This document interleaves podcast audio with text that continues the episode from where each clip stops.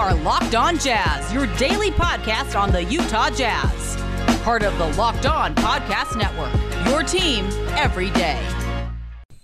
It is Locked On Jazz for the 21st of June. A few days of depression and suffering, and Jazz fans now come to grips with the season over. We break down what it means, what happened, where we go from here. It's all coming up on today's edition of Locked On Jazz. Bum bum bum bum bum bum bum bum bum bum bum bum bum bum bum bum bum pow. How are you? I'm David Locke, radio voice of the Utah Jazz, Jazz NBA insider. This is Locked On Jazz, your daily podcast on the Utah Jazz, giving you insight, expertise, geeky numbers. Hopefully, making it way better to be a Jazz fan, or just giving you a hug, just giving you a virtual Jazz fan hug after a stunning, disappointing end to the NBA season, and we'll try to digest it the best we can. Today's show is brought to you by the Spotify Green Room.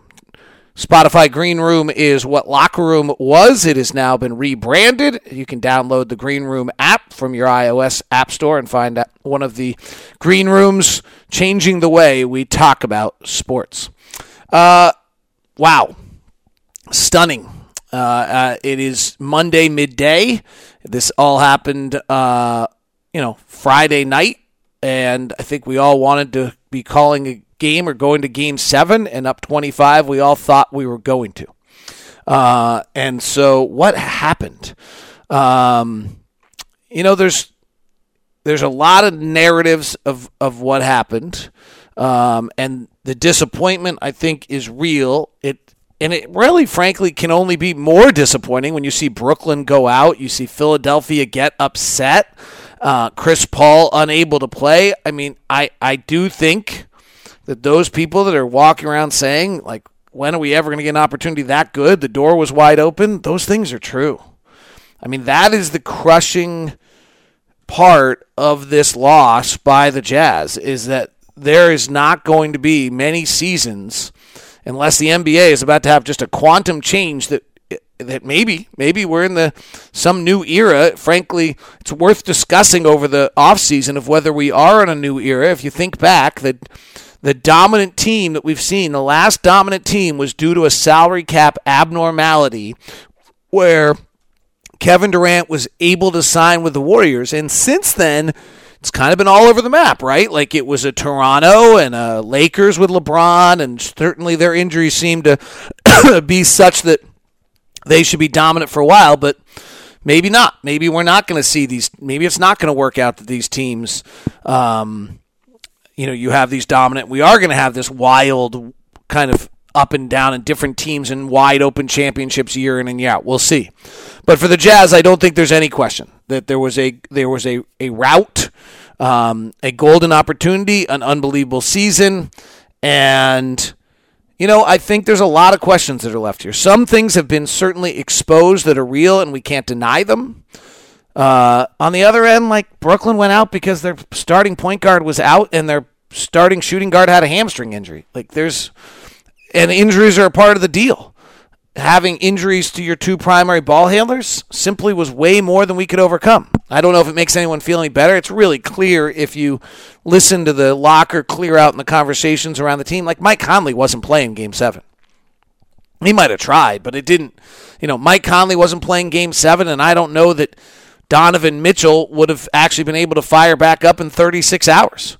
So while the game six collapses, you know, historic. There's and it was it was a huge collapse.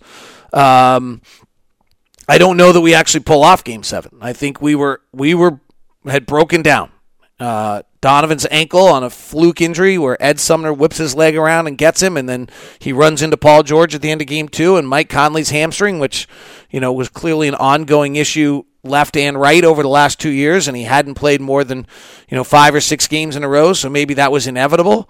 Um, but that you know that's that's a lot of what happened here. So as we evaluate this, it's an interesting process. There, there's no question that the Clippers completely exposed two massive weaknesses on the Jazz. And if you've been listening to Locked on Jazz, other than the show before Game Six, where I thought you know our group would come together and, and put it together.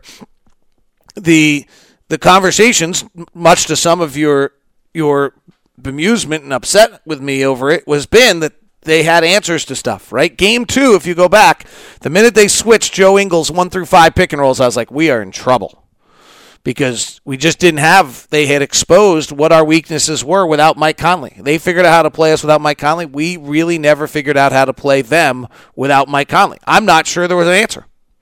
I mean, that's really one of the things I think is important here is in, in a lot of, you know, I, I hate to do shows that are based on Twitter, but I sometimes think Twitter is representative of how a lot of people feel.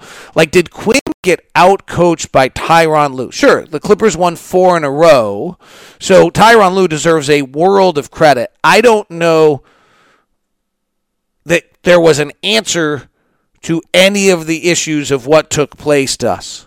Like Quinn couldn't have created another dribble drive ball handler out of thin air for us to deal with the fact that they were switching us one through five with four guys who were 6'8, 220.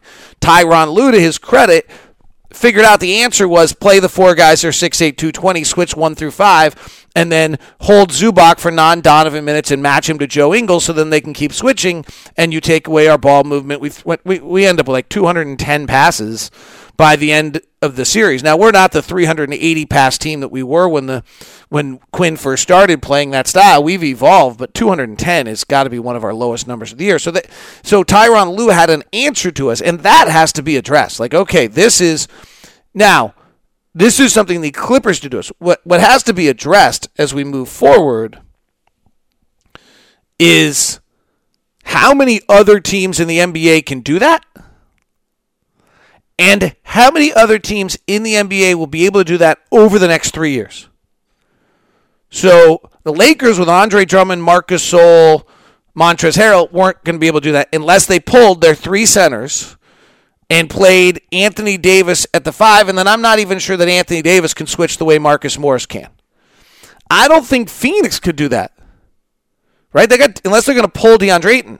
Just on the defensive side, just solely on the defensive side. We'll talk about the offensive side. Uh, uh, we'll talk about what, uh, offensively what they did to us in a second. So I don't think they Denver wouldn't do that because they're not going to pull Jokic. Now Denver with Jamal Murray addressed another problem that you have to be so attached to Jokic, you got to be able to guard Jamal Murray, and we didn't do that very well last year in the offseason or in the in the bubble. So you actually run down the teams. Golden State could do this.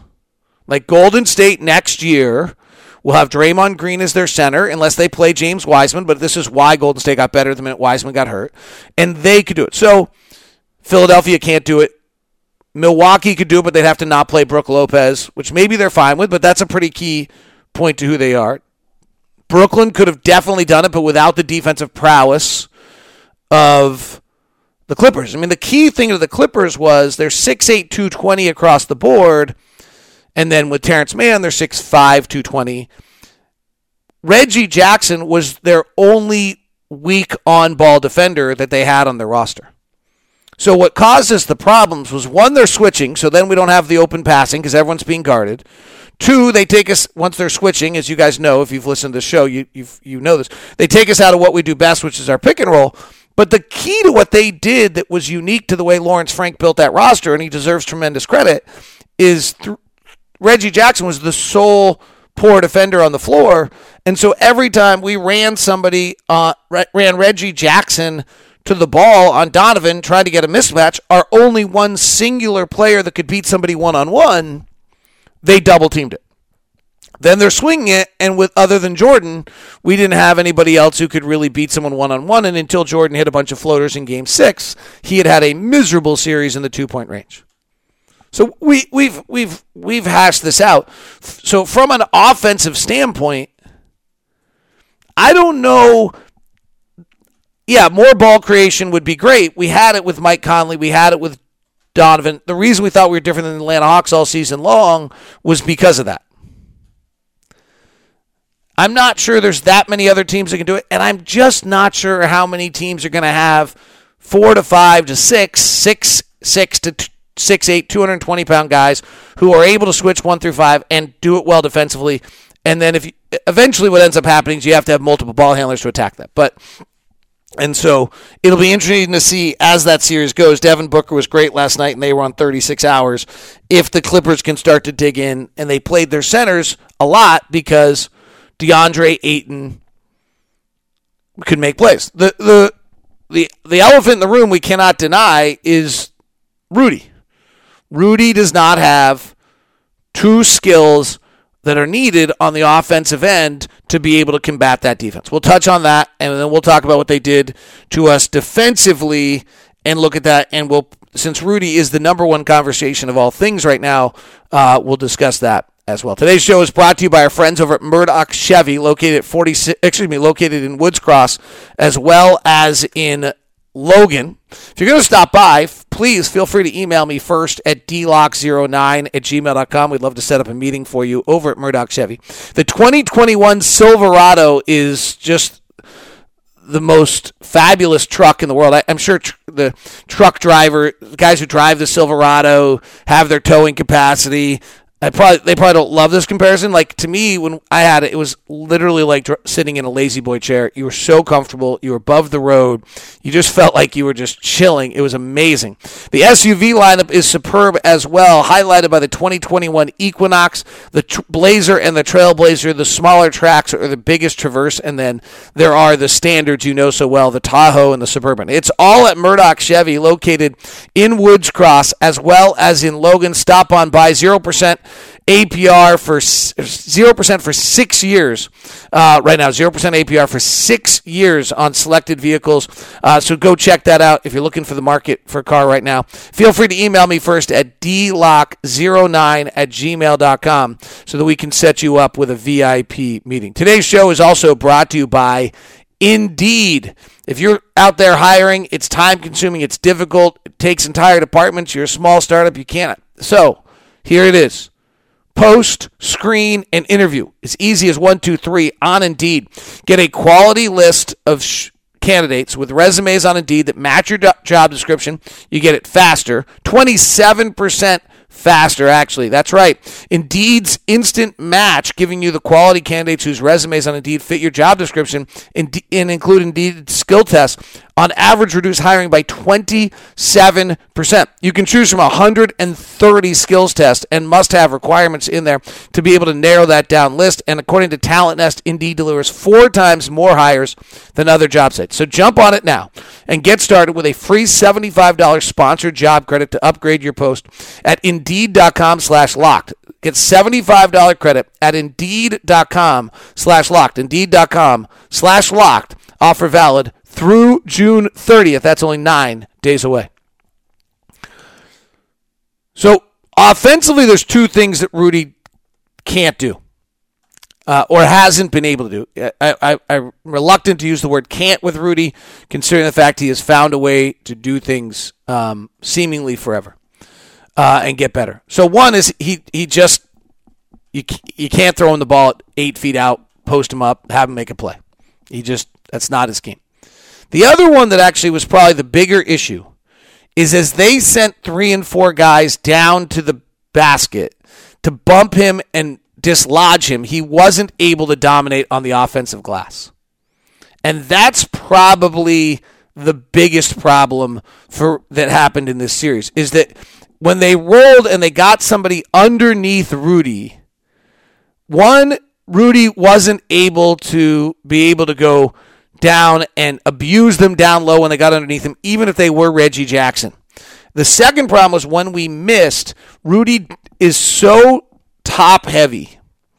He doesn't have a, a, a big, forceful massive lower body the way a Zubac or a Valanciunas or someone like that does. But this is also the same. Let's make sure you understand this. The same aspect is why he's so agile, why he can do multiple actions, why he's the greatest defensive player in the world.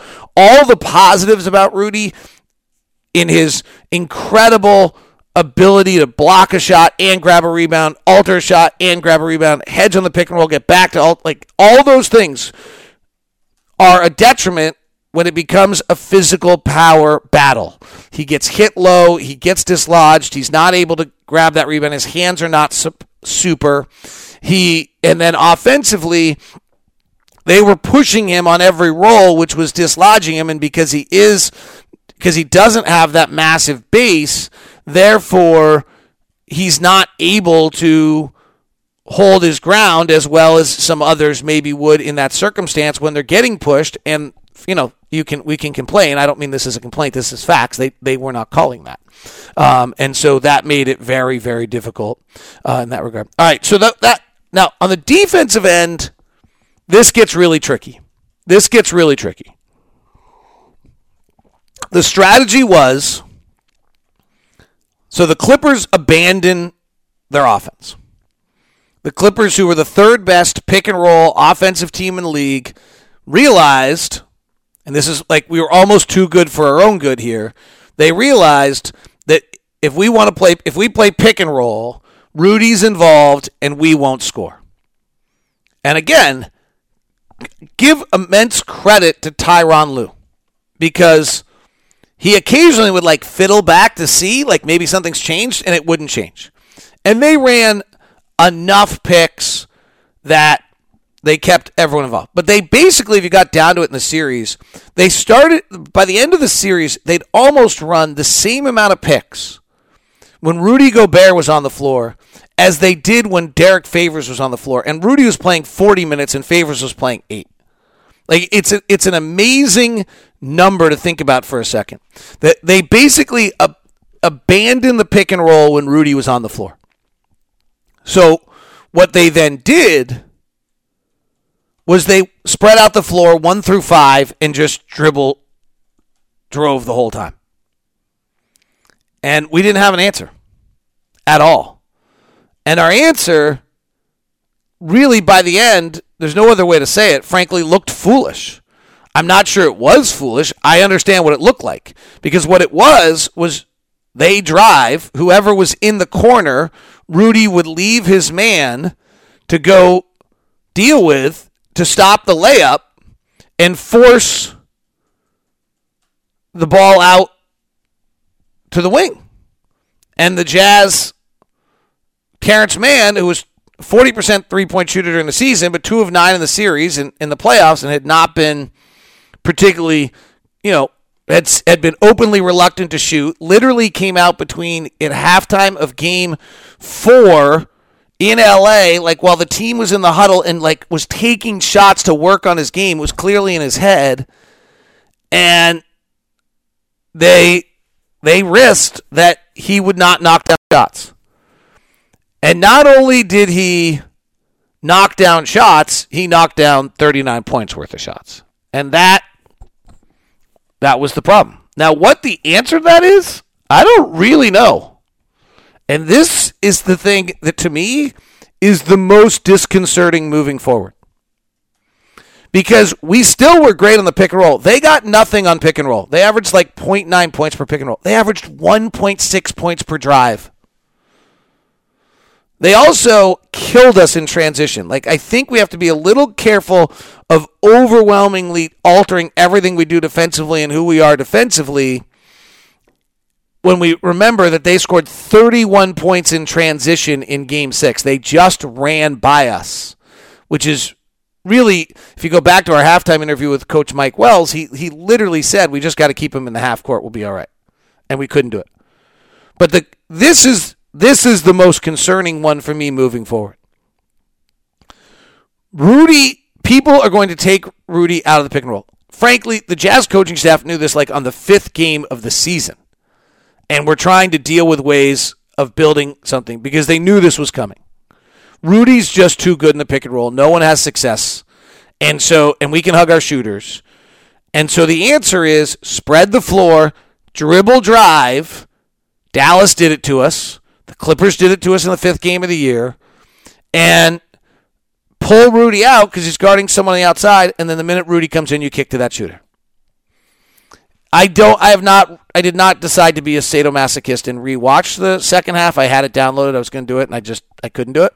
So I don't know if there's a different rotation. Could have we X somebody from the top down to the corner, but then frankly, Rudy's got to go up to the top. Do at least make them make one more pass to get them to the next shooter. Are you better off them making one more pass and then they're probably getting a better and you're no longer choosing the shooter we were at least choosing the shooter he ended up making shots Um, you know, they had one of the great shooting halves in the game. The cons- I, I don't know the answers to that on that specific night. What I do think the question moving forward is this is not going to be rare. I'm not sure how many teams are going to have four or five guys, 6'8, 220, who can defend the way the Clippers did. We just ran through the league and said, oh, that's awfully hard to do. I am pretty certain that within two or three years, every team could put five shooters on the floor. Or almost every good team's can be able to put five shooters on the floor. And so if you can't guard your yard and they're just blowing by you every single time on drives, then it's going to be a pretty significant issue. Because that's Rudy's got it like that's the answer. Rudy has to come in. And when that suddenly starts happening, we're in trouble. Paul George drove 36 times on Royce O'Neale in series. They averaged 1.6 points per drive. Like Donovan Mitchell torched Reggie Jackson, as we talked about earlier. We we had the same thing going. We found the same matchup. Then they started doubling it, but and they and they did a great job. And we didn't have another ball handler to be able to make that play. And Donovan Mitchell, when he drove on Marcus Morris in the series, got virtually nothing. Got virtually nothing in that in the series because 6'8", 220, they rotated well. They did they did a fabulous job. But on our end, we ended up with just a miserable time stopping the ball, driving, and if everyone's got five out and Rudy's defending, then there's not a lot we could. I, I don't know the answer to that. We have to get guys that can guard their yard, is really the answer to that. Paul George isolated Royce O'Neale. He averaged 1.8 points per per per game. He, when he isolated Rudy Gobert, he got 0.6. So it's not that Rudy couldn't defend. And that's the other thing. They stopped running pick and roll because then if we just switched it, Rudy ends up on the ball. They just removed Rudy, and we couldn't stop the penetration. Reggie Jackson just blew by Jordan Clarkson. Paul George was not bothered by Joe Ingles. That was the reality. Mike Conley said it himself, he couldn't move. And that's the concern going forward is this is not going to be rare. Having rosters that can put five guys who can all shoot the three at above 35% outside the arc. We did it this year, basically. We had four. And he's going to force you to defend in space. That's going to be the most difficult thing moving forward for the Jazz. The Clippers exposed our Achilles heel on both sides of the floor. It was just a miserable matchup. One of them, I don't think a lot of other teams could have exposed. Phoenix they would have probably had to take DeAndre Ayton off the floor for portions of the game, but they go five out with Dario Saric and suddenly are playing, and maybe you can choose Jae Crowder to shoot, but they're they would have been able to play five out with Cameron Payne, Chris Paul on the bench, pl- play Cameron Payne, Devin Booker, Bridges or Torrey Craig, who's not a great ball handler, she probably could have tried to do some things off him. Jae Crowder and Dario Saric, and they would have and Frank Kaminsky, and they would have spread the floor five wide and come at us. Lakers could do it the minute they pulled a big off the floor and played Anthony Davis. And They would have come down the hill at us. The the Nuggets did it to us last year in the series. That was the problem with Jamal Murray because Jokic played five out. This is the problem for us moving forward. This is the item that we have to figure out how to address, but that gets difficult, and that frankly gets into a bunch of moves we made two years ago, which were the right moves, and now where do we go from there? And I'll talk about that when we come as we continue. Today's show is brought to you by our good friends at Built Bar. Built Bar, nine base flavors and then all sorts of fun surprises for you every now and then with 100% real chocolate and 100% really delicious on every single one of those. Orange, strawberry, mint brownie, salted caramel, raspberry, coconut, double chocolate, cookies and cream, and cherry barcia are your nine base flavors. Is it a candy bar or a protein bar? Sometimes it's hard to tell. And when you look at the macros, it's really hard to tell. Just 130 calories tells you it's a protein bar, but 2.5 fat grams, 4 grams of sugar, 17 grams of protein compared to If you want a Snickers, it's 280 calories and 34 carbs compared to the four bar. If you want a a protein bar, some of those come in right around the same area of you know 25 sugar grams, 30 carb grams. You're not dealing with that with Built Bar. It's healthy. It tastes like a candy bar. Frankly, tastes like you're cheating, and you're getting a great health as well as great flavor. It's all Built Bar. Use the promo code Locked On or Locked 15 and get 15% off. That's Locked 15 and get 15% off at BuiltBar.com. Daily podcast for you, Locked On Today, gives you 20 minutes of all the things you need in the sports world, uh, covering them with the local experts of the Locked On Podcast Network. So I think we've addressed, like, there's a big question of what do we do following the series. Uh, there is an issue that I think we have to, like, just, like, let me just throw it out there. I don't have an answer. Like, to not throw it out there would be negligent. We have two pretty significant collapses in both the last two years. Up 3 1 to Denver, up 2 0 to the Clippers, up 25 in the third quarter. Like, is there anything in our makeup that actually is causing that? Like, that has to be addressed. I, I, I'm going to guess the answer to that's no. But if you don't think about that and address that in some way, that's significant. Is there something in the way we play? Is there something in our makeup of our team? Is there something in our structure? Like, is there something about us that, or do we just, that happens? There's swings in games, swings in series. That's what happens. I think you have to, you know, Doc Rivers has now blown seven series lead as a head coach. Like, if you're not addressing that, you're ignoring something that at least has to be looked at. You know, there's a phrase I keep hearing everyone kind of use. Like the Jazz should be questioning. This is what good companies do. The Jazz should be questioning everything they're doing, and they do it whether they whether they win or lose. They they they frankly question. They it, when when you're done questioning does not mean you actually have to change every single thing. What you should do through your questioning is you should go through a systematic questioning of, of what you're doing, why things happened, how it happened, and then decide, you know what, actually, I think I found a flaw here we need to address. Actually, I didn't find a flaw here. We're not changing that. Like, that's actually the way you do this. So when I hear, like, you know, you got to question, yeah, you should question everything. You frankly should do it all the time. All right, so here's the thing that's so interesting to me. And I don't know how where we go in this progression. But 2 years ago we made four or five moves. We traded basically Mike Conley for Ricky Rubio, which we've talked about this. This is an offensive move. We got Bojan Bogdanovic instead of Derrick Favors as our power forward. We got Georges Niang instead of J- Jae Crowder. We got Jordan Clarkson instead of Dante Exum like a crazy steal that's unbelievable we pulled off. And then we in turn kind of traded old Derrick, got an older Derrick Favors for what was a younger Derrick Favors the impact of that is we went from an offensive or defensive based team to an offensive based team.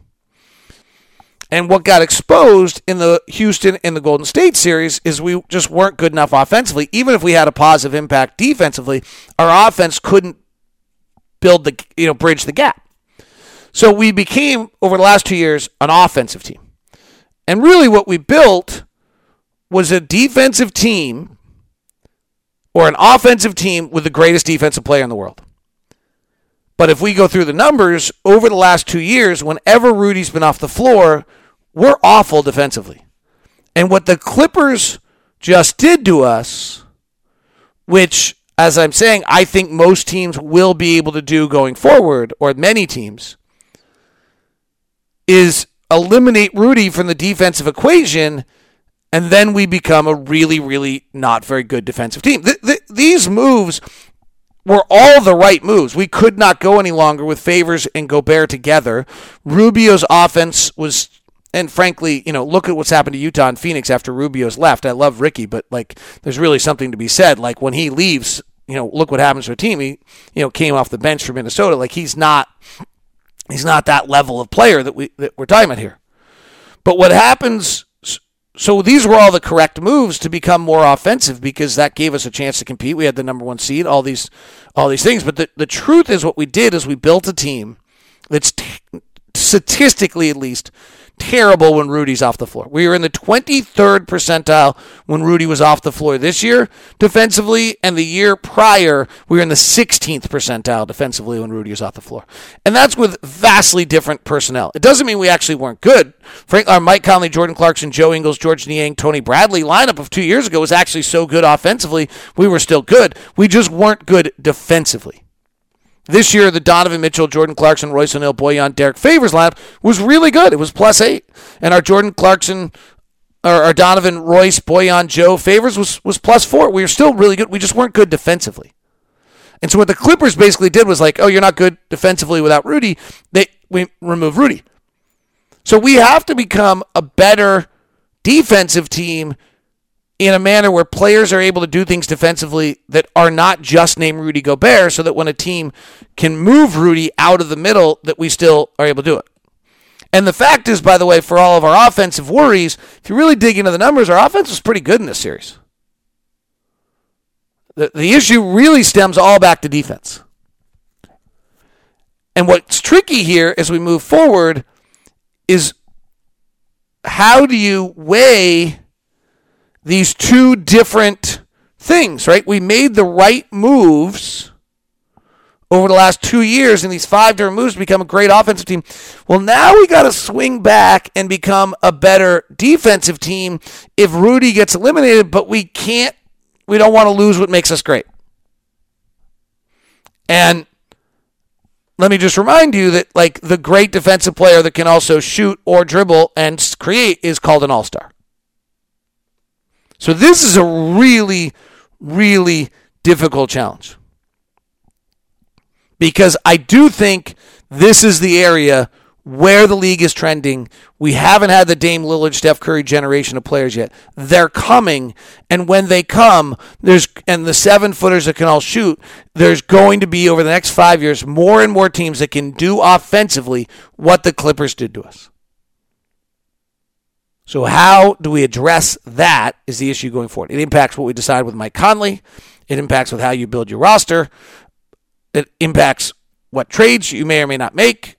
It impacts the type of players you bring in, which then may impact the way you play offensively. Right? We have had versatile offensive players who we we're looking for the dribble and the passer. We'll figure out how to make them shoot and let, like let and have them evolve.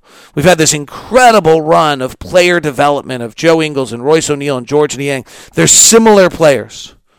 They probably are forgotten a little bit because they're not elite athletes, but they can they can pass and move and dribble and they will get them to shoot and we create something out of them rather than and, and our style match that. We've evolved as a team, so maybe we don't have to have that style of player. Can we have to develop other types of players? Like in the past, I would have said like we probably didn't want a Mo Harkless or an Al Farouq Aminu. They can't dribble, they can't pass, they can't play in our system. Yeah, we might be changing.